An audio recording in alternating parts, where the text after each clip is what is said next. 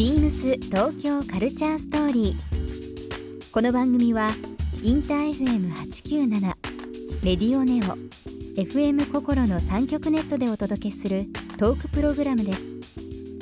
案内役はビームスコミュニケーションディレクターの土井博志。新年最初のゲストはビームス代表取締役の設楽陽です今年42年目を迎えるビームスの過去現在未来。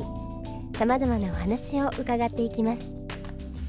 ビームス東京カルチャーストーリー。今夜もスタートです。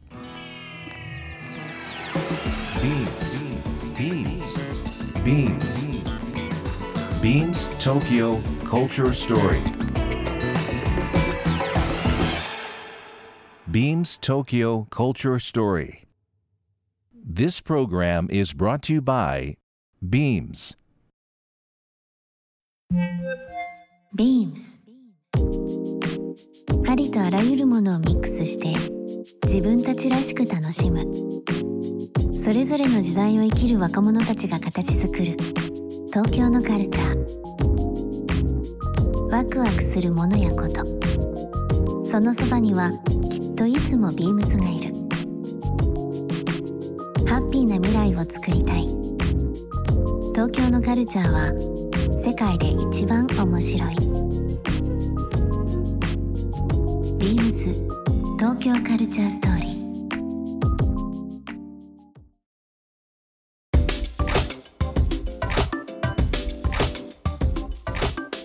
ー新年明けましておめでとうございます、えー、ビームスコミュニケーションディレクターの土井博志です。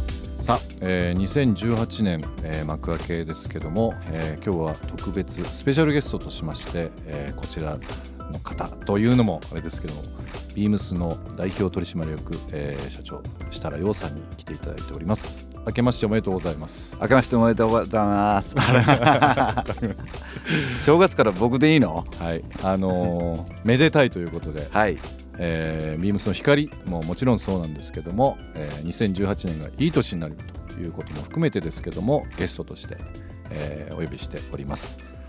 新しい年迎えまして、えー社長の中でスローガンといいますかテーマ、はい。もしあればちょっと伺ってもよろしいですか？えー毎年僕はねねあのー社内のスタッフに向けて今年のスローガンというのをを出しています、まあ、去年のスローガンは新しい種をまけはい。未来のためにというね、まあ、今ご存知のように本当に世の中が時代がものすごい、うん。えー激変しているところで、まあ、今までのやり方だけじゃない方法論を考えなきゃいけないってことで、ええ。ービームスも新しい種をまけというものを出しましたけども、はい。それはまあ去年のテーマっていうだけじゃなくてこれから何年かええ。続くテーマではありますけれども、えー今年またさらに新しいのを出しました、うん。えー社員がですねあれ？今までと違うなというふうに思うようにはい。今まではずっとあの色紙に、えー筆でですね、え日本語で全問答のようなことを書いてましたけども今年はなんと横文字にしました。横文字って多分初めて初めてですね。もう30年以上毎年書いてるけどもええ。初めて、ですよね、うん、やっぱりあれ？なんだこれ？っていうふうに思うようにですね、えーある種気づきはい。をさせるために、ええ。ー書いたんですけども今年のテーマはえはい。Think Different and Just Do It っていうね。非常に聞いたことあるような言 はいはいはいはい。葉ですけどね。あのーまあある種パクリですけども、うん。えー Think Different はねご存知のようにアップルの有名な標語ですし、え。Just Do It は、えーナイキさんのあ素晴らしい言葉であります。ええ。そこを「アンド」でつないだのが僕のオリジナル。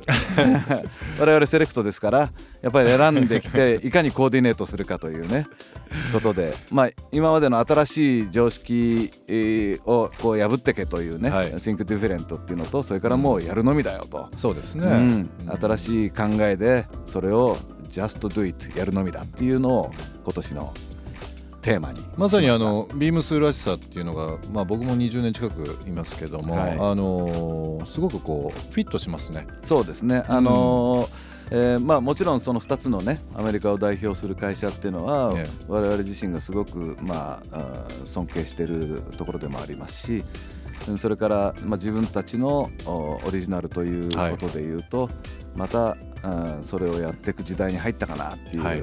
再度それを再確認する年だなという自分も思ってるんでね。えー、と年始にちょっと昨年のことを振り返るのはあれなんですが、うん。まあ、去年あっての今だとは思いますけども、2017年ビームスどういう年だったかっていうのは、まあ、その経営者としての目線あとは、まあ、個人としてっていうのもあれですけど、うん。したらよとしての目線として、うん。どういう年でした？あの去年はですねあのちょうど一昨年40周年をね、はい。ビームス1976年にスタートして40周年を迎えたんで、えまあ、40周年に何をやろうかということでいろんなところとコラボをしたりとかですね。それからまあ東京カルチャーストーリーという番組のタイトルにもなってますけどね。ネットで動画を配信して、えーそれがもう本当に素晴らしい反響を呼んだというねあのことで、えー数々の賞もいただくしいろんな業界からビームス面白いことやってるねっていうやっぱりカルチャーをやってるねというふうに言われてですね、まあ、なかなか40年間いい位置でいるっていうのはねこの業界本当に難しいところですけども、そうですね。もう一回またビームスのやってることが伝わった波が来たなという感じはしましたね。あのー今までやっぱり洋服屋さんのイメージが非常に強かったと思そうですね。うんですよ、うん。2000年前ですね、はい。で2000年以降ホテルの事業もそうですし車とのいわゆるコラボレーションっていう言葉を僕今でも覚えてるんですけど、うん。ちょうど PR の仕事をして数年経ってからなんですが、うん。初めてはい。新橋の第一ホテル東京というところに、うん。えー一室ですけどビームスの、えーホテル ID プラスというプロジェクトで。ね。まあデザインホテルの走りみたいなね。でしたよね、ん。そういったものをやったりマンンションのモデルルームのプロデュース、はい。あとはまあ車あとは各飲料メーカーですとか、うん。いろんな企業さんとのコラボレーション、カップ麺までやったしね。カップ麺までやりましたね。はい。もう懐かしい話ですけど、うんえー東京ヤクルトスワローズのユニフォームもそうですけども、はい。あの洋服屋さんのイメージから、まあ、社長がこう描く、えー面白集団を作ろう作はいるという部分、あとは、まあ、ビームスは動物園であるというようなことも、まあ、社訓というか、うん。あの社内のキャッチフレーズでもそうですし、はい。い、ろんなメディアでもそういうふうな話されてますけど、うん。洋服屋さんからいわゆるその面白集団に変わる時、うん。あとはこの今面白い集団になって、うん。今後2018年今迎えましたけども、はい。今年来年以降、うん。どういうふうな集団で、うん。えーいたいというふうに思ってらっしゃいますか？あのもともとね、あのービームスがスタートした時っていうのは76年アメリカンライフショップ、はい。ビームスとついてたわけですね。ですから、あのー最初から洋服をやるっていうつもりじゃなくてですね、ライフショップをやろうとやろうと次の時代のなんか生活提案みたいなものね。えこれをやっていこうというふうに思ってて、まあ、90年代から2000年ぐらいにかけて、うん。まあ、あらゆる業種がこれからは生活提案だとかね、はい。えーそれからライフスタイル型だとかって言ってましたけども、ビームスはまあ40年前にちっちゃいとこをスタートした時にもう新しいライフスタイルを売っていこうと。一番小さい時まあもちろん1号店ですけど、はい。6.5坪ですそうですね。原宿の、3坪を、えーストックにしましたからうん。3.5坪7畳の店。はい。これを UCLA の学生の部屋のようにして、うん。学生の部屋にあるようなものを置いて、うん。えーネズミ捕りだとか、はい。ろうそく立てだとかスケボーのホイールだとか、まあ、そこにジーンズだとかね、まあ、当時ジーパンって言ってましたけどジーね。パンとか T シャツだとかスニーカーを置いてですね。もちろん洋服も置きましたけども生活のあアメリカの生活を売ることを始めて、うん。えーだんだんに、まあ、あなかなかネズミ捕り売れないわけで、えー最近ねネズミ捕り買いましたっていう人出てきましたけども。出てきました、えーやっぱそれがずーっとあるわけですね、うん。ですから物も大好きだけどそれによってお起こることだとか、はい。えー新しい生活だとかはい、それをお提案するのが大好きだからうん。まあもちろんライフスタイルっていうとよく衣食住って言われますけども、はい衣食住だけじゃなくてうん。まあビームさんメメンズからスタートしてますから衣食住にもちろんプラスしてはい。音楽音楽。スポーツはい。セックス車セックス。はい。車。アートギャンブルうん。うんとあるわけでね。女の子のライフスタイルってもっともっと広いです。うん。でそのそれぞれになんかビームスが提案するものあるんじゃないかと。なるほど。いうことを思ってまあこれからは本当にあの生活だとか新しいスタイルを提案する、まあ、店を持った企画集団になりたいなと。はい。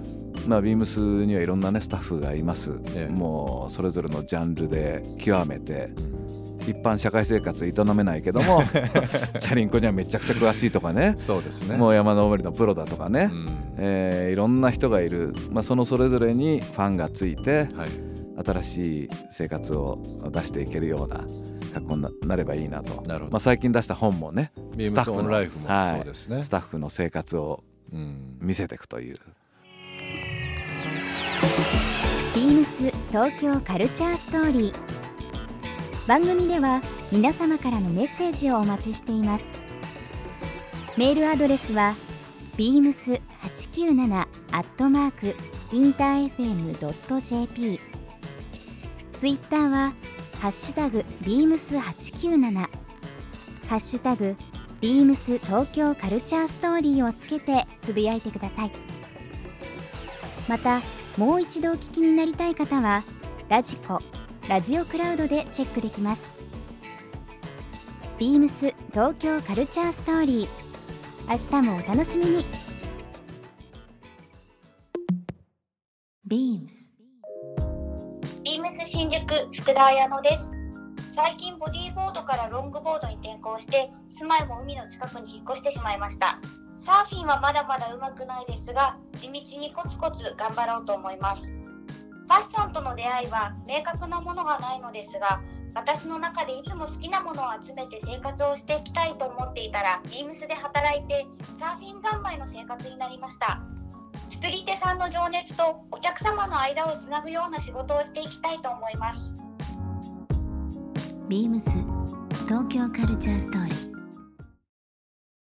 Beams Tokyo Culture Story. This program was brought to you by Beams.